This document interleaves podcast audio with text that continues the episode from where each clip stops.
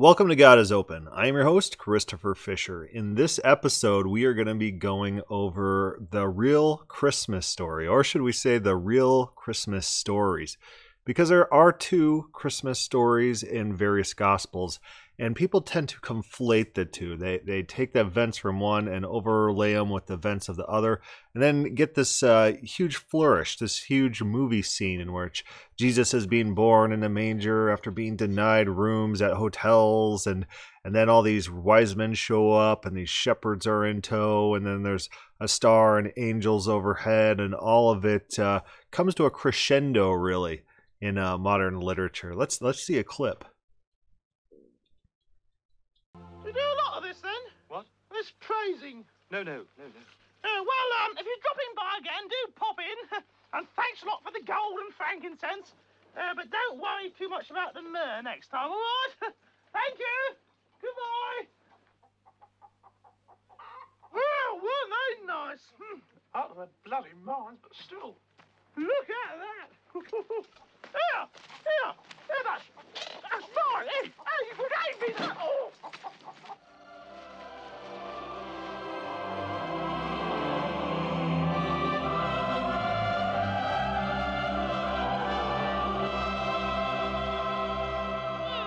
Fantastic. So the first thing that we're going to notice that in the Gospel of Matthew, Mary conceives, and there's not any interaction between Mary and any angelic creature or anything like that. The text just says that she conceived, but there is an angel that appears to Joseph and explains the situation to him, such that uh, he understands what's going on, so that he doesn't cast her out for adultery. Uh, this is missing. This is absent in Luke. In Luke, the, the situation's reversed, where Mary gets the interaction with the angels, and Joseph is just he's just uh, casually referenced. He he's not like a major character, and he he's just there to carry around Mary to where she's going. He's he's a vehicle of transportation, we'll say.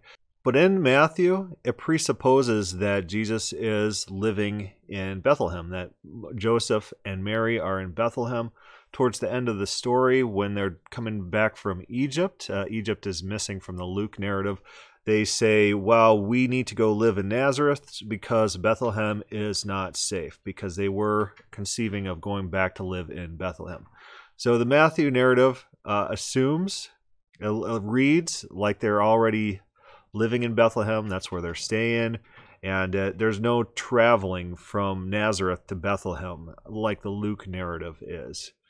So in Luke, Mary interacts with Elizabeth. Uh, you get uh, long poems, long poetries, long interactions between Elizabeth and John the Baptist, uh, angel, Zechariah and the angel, Mary and the angel. A lot of dialogue about who Jesus is and what he's going to do.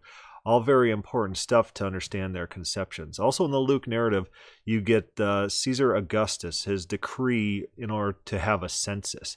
And N.T. Wright writes about the controversy about when that was, and he says the most natural reading of the verse is this This census took place before the time when Quirinius was governor of Syria, because Quirinius's uh, census was 6 AD, which would put it well after Herod died in 1 BC. I think 1 BC is probably the most natural uh, understanding of when Herod dies, according to celestial events and according to time frames. Jesus is probably born 3 BC. So in the Luke narrative, there is a census be- before Quirinius is governor, which forces a move of Mary and Joseph to Bethlehem for this census. And uh, when people talk about this trip, you know, you, you see the kids put on their little plays at church and they'll they'll go house to house knocking. Do you guys got room? Oh, how about this inn? Is this Holiday Express? Is is that open for business? That's that's not what's going on there actually. So in the ancient world, I'll I'll put up a little picture of what their houses kind of looked like. But in the ancient world, uh, people had a house. They lived with their animals. They they weren't rich enough to build separate facilities for the animals, uh, so the animals would provide heat in in cold nights, and the heat would rise. They'd probably live above the animals.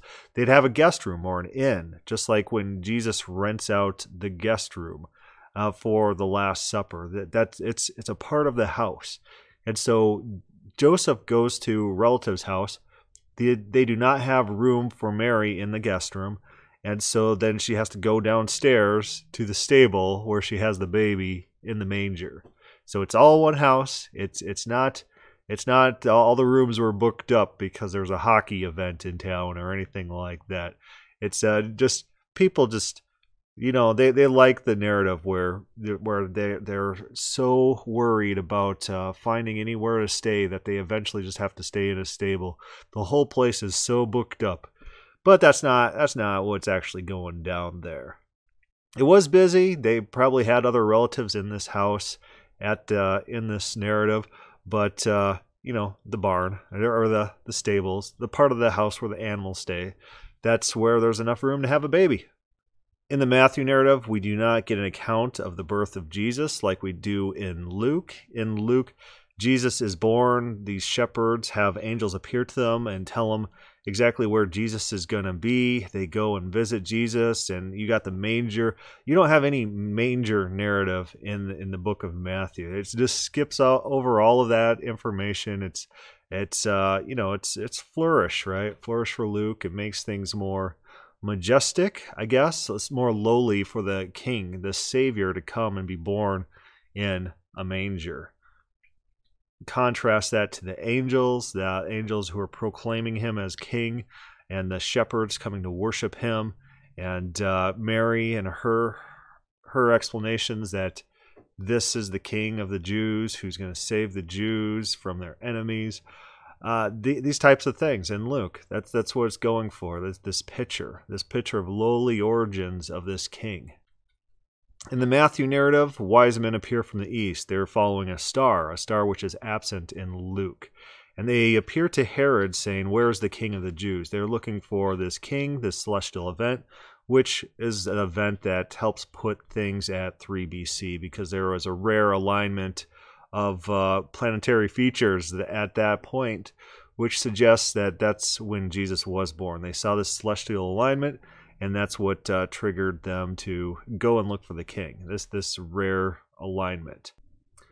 One thing that's interesting is in the Luke narrative, after the shepherds visit Jesus, Jesus is circumcised on the eighth day, and then it goes to Jerusalem 40 days after his birth. And from there, they return to Galilee in Nazareth. Remember, Bethlehem was in Judea, and Judea was where uh, Jerusalem was. And so they quickly go to Jerusalem and then go back to Nazareth.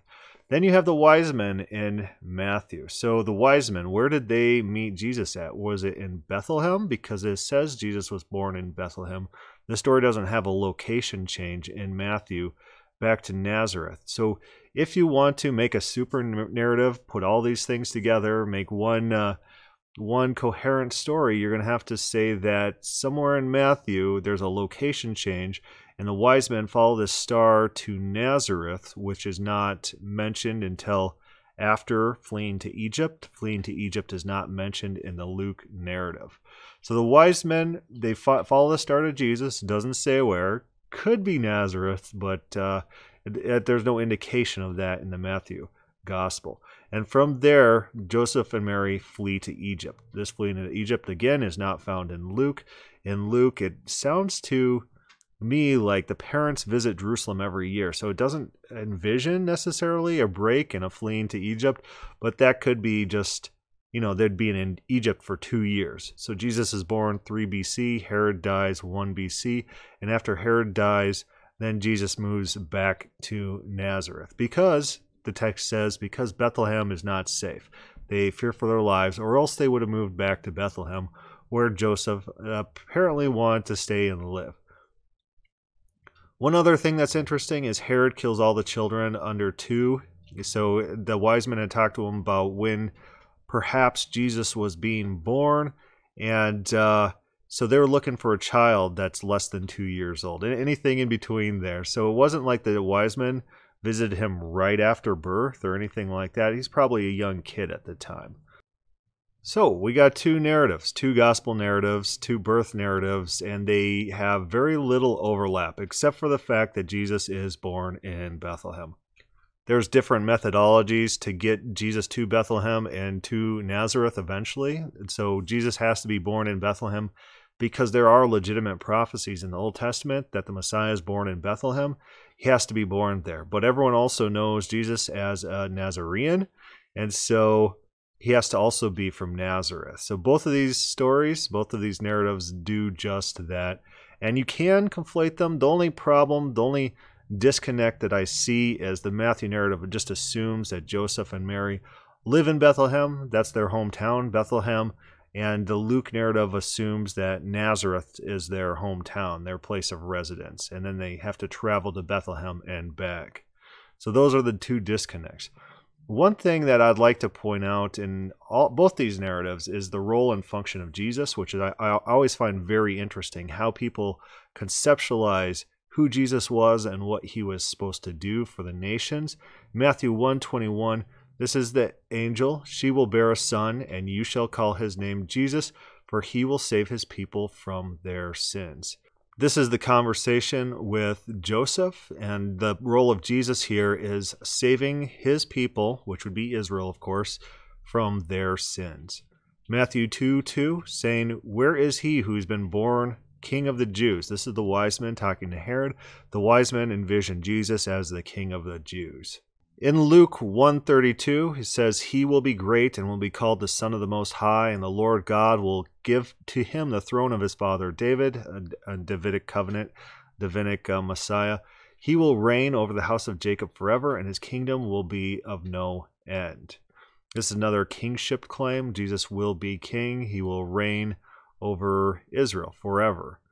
Luke 1 54 He has helped his servant Israel in remembrance of his mercy. This is Mary proclaiming praises to God because of what God's done. God sent a Messiah to save the people from their enemies. And who's their enemies? The Romans. The Romans are their enemies. The people who are oppressing Israel, and God is finally delivering them with the Messiah. Mary says, He has helped his servant Israel in remembrance of his mercy as he spoke to our fathers, to Abraham, and to his offspring forever. This is about Israel. God saving Israel through Jesus, saving them from their enemies, fulfilling his covenants to Abraham. Luke 2:11 For unto you is born this day in the city of David a savior who is called Christ the Lord. Remember Christ just means anointed. The Hebrew word would be Messiah, means anointed. Cyrus was an anointed, David was an anointed. So Cyrus was a Christ, um, and uh, David was a Christ. There's there's various Christs and Messiahs in the Bible. It's it's a title, it's a position, it's someone chosen by God for a function. It, it's not to be synonymous necessarily with with deity. That's not what they were thinking when they said these things. Luke 2 29, Lord, now you are letting your servant depart in peace according to your word. For my eyes have seen your salvation, that you have prepared in the presence of all peoples a light for a revelation to the Gentiles and for glory to your people Israel. This is an individual during that time that they go to Jerusalem after those 40 days, and he's proclaiming he was given a sign from God that he would not die without seeing the Messiah. And this is how he envisions the Messiah that this is this is someone who's bringing salvation for Israel and giving a light to the Gentiles. The, the Israelites throughout Old Testament history, they weren't supposed to be exclusive. Their, their goal was to be a priest nation and lead the Gentiles to God. That's that was their function. That was what their function was supposed to be. Uh, they never quite did achieve that function. They failed in their function. So, in conclusion, Matthew and Luke, different gospels, different birth narratives, f- fulfilling similar functions, putting Jesus in Bethlehem for birth, and then putting him in Nazareth for growing up. There's a lot of details that don't overlap, and they look like uh, they they're not familiar with each other. Maybe, maybe there's some indications that they're supposed to be congruent. Maybe Joseph getting the whole talk in one and not the other, and Mary getting the talk in one and not the other. Maybe they're filling in each other's gaps. Uh, we're not sure. We are not sure. But Jesus was meant to be a savior of Israel. He's meant to lead Israel and reign over Israel forever, and then be a light to the Gentiles. He fulfill messianic prophecies, fulfill prophecies that put Israel in the priest nation status over the entire world. This was Jesus' function in the Gospels. All right, that's just a quick down and dirty of uh, the Christmas story. Thank you for listening.